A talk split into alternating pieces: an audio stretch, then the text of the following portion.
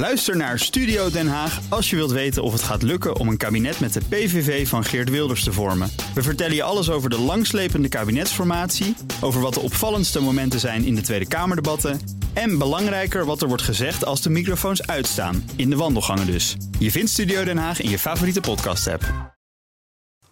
Zaken doen. Wie zijn de leiders van de toekomst? Wat beweegt hen? Waar dromen ze over? En wat vinden ze belangrijk en wat ook juist niet?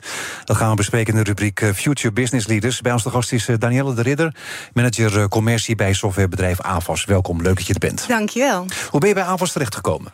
Nou, dat is een uh, verhaal. Ik heb uh, voordat ik bij AVAS kwam werken... tien jaar in de cosmetica-branche uh, gewerkt.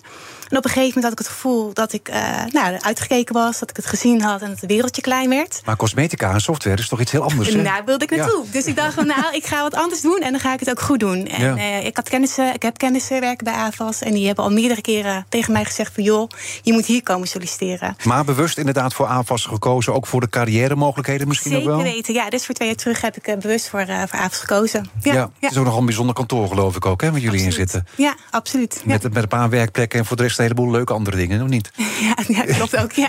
ja. Want hoe ben je nou in die huidige functie terechtgekomen? Nou, door te solliciteren op, uh, als eerste zijn op uh, commercieel specialist zijn. Uh, met als doel om door te groeien naar de sales. bij ons op de commercieafdeling begin je eigenlijk altijd als je een salesambitie hebt. En in anderhalf jaar à twee jaar dan leer je alle sales skills. Dus de organisatie kennen, de product kennen. En uiteindelijk de soft skills ontwikkelen om uiteindelijk naar de sales toe te gaan. Dat was ook mijn doel. Maar uiteindelijk zochten ze een manager voor de afdeling. En uh, dat zag ik voorbij komen. Toen dacht ik, uh, nee, dit is mijn doel. Oké. En waar ben je nu verantwoordelijk voor? Voor de, voor de afdeling binnendienst, dus voor de commercieafdeling. Waar zowel commercieel specialisten werken als sales trainees. Ja, en, en wat, wat, doen jullie dan precies? Ja, wat wij ja. doen is, uh, wij maken afspraken voor de eerste afspraken met prospects voor de sales managers.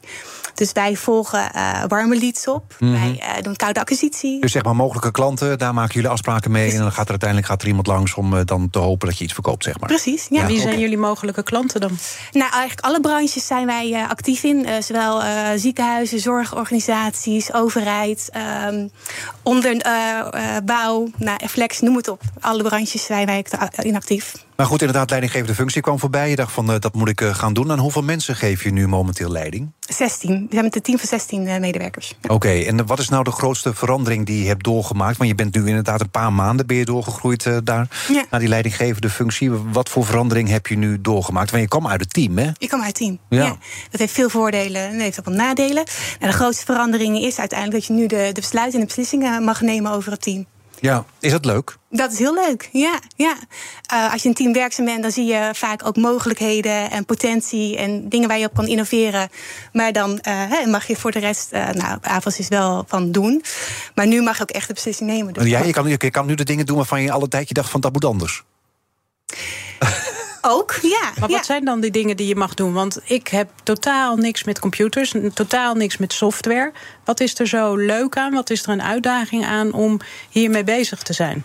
Nou, wat er onwijs leuk aan is, is uh, kijk, het is software. Um, wij uh, verkopen een oplossing om je administratieve processen te verminderen. Dus ja. uh, papierwerk weg te halen.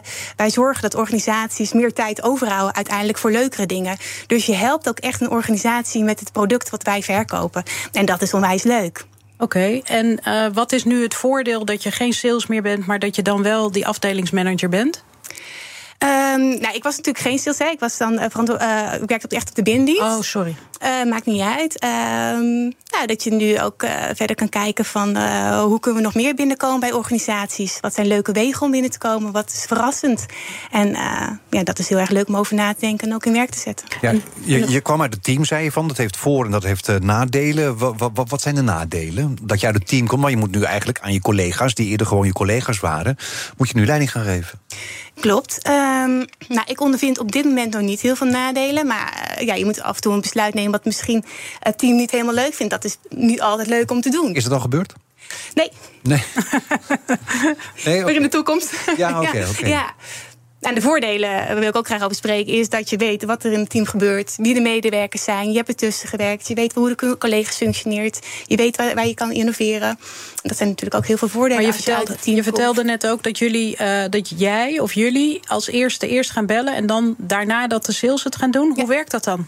Nou, wij, uh, wij bellen de prospect en we maken een afspraak voor de sales manager. Dus die plaatst ook echt in zijn agenda. De sales manager pakt het op en die gaat vervolgens in het gesprek aan met de organisatie. En wij trekken onze handen er verder vanaf. Het is wel een luxe dat je dan uh, dat iemand zeg maar dat doet. Dat je prospect. Wat ik ken dat nog van vroeger, dat ik dat gewoon allemaal zelf van A tot Z moest doen. Klopt. Ja, dat klopt. ja, dat is toch iets waaronder het inderdaad. Maar hoe zou je jezelf als leider willen omschrijven? Uh, nou, ik ben echt een mensgerichte leider. Ik weet niet of het echt een, per se een type leidinggevende is. Maar ik vind het heel fijn om een veilige haven te bieden voor de, voor de medewerkers. Uh, vertrouwen, dat ze hun persoonlijk verhaal bij me kwijt kunnen. Maar ik vind het ook heel leuk om uh, de medewerkers te stimuleren en uit te dagen. Ja, en word je ook door aanvast nog begeleid? Want ja, je bent pas net begonnen. Ja, absoluut. Ja, ja. We hebben een management traject waar we met alle managers van AVOS in zitten.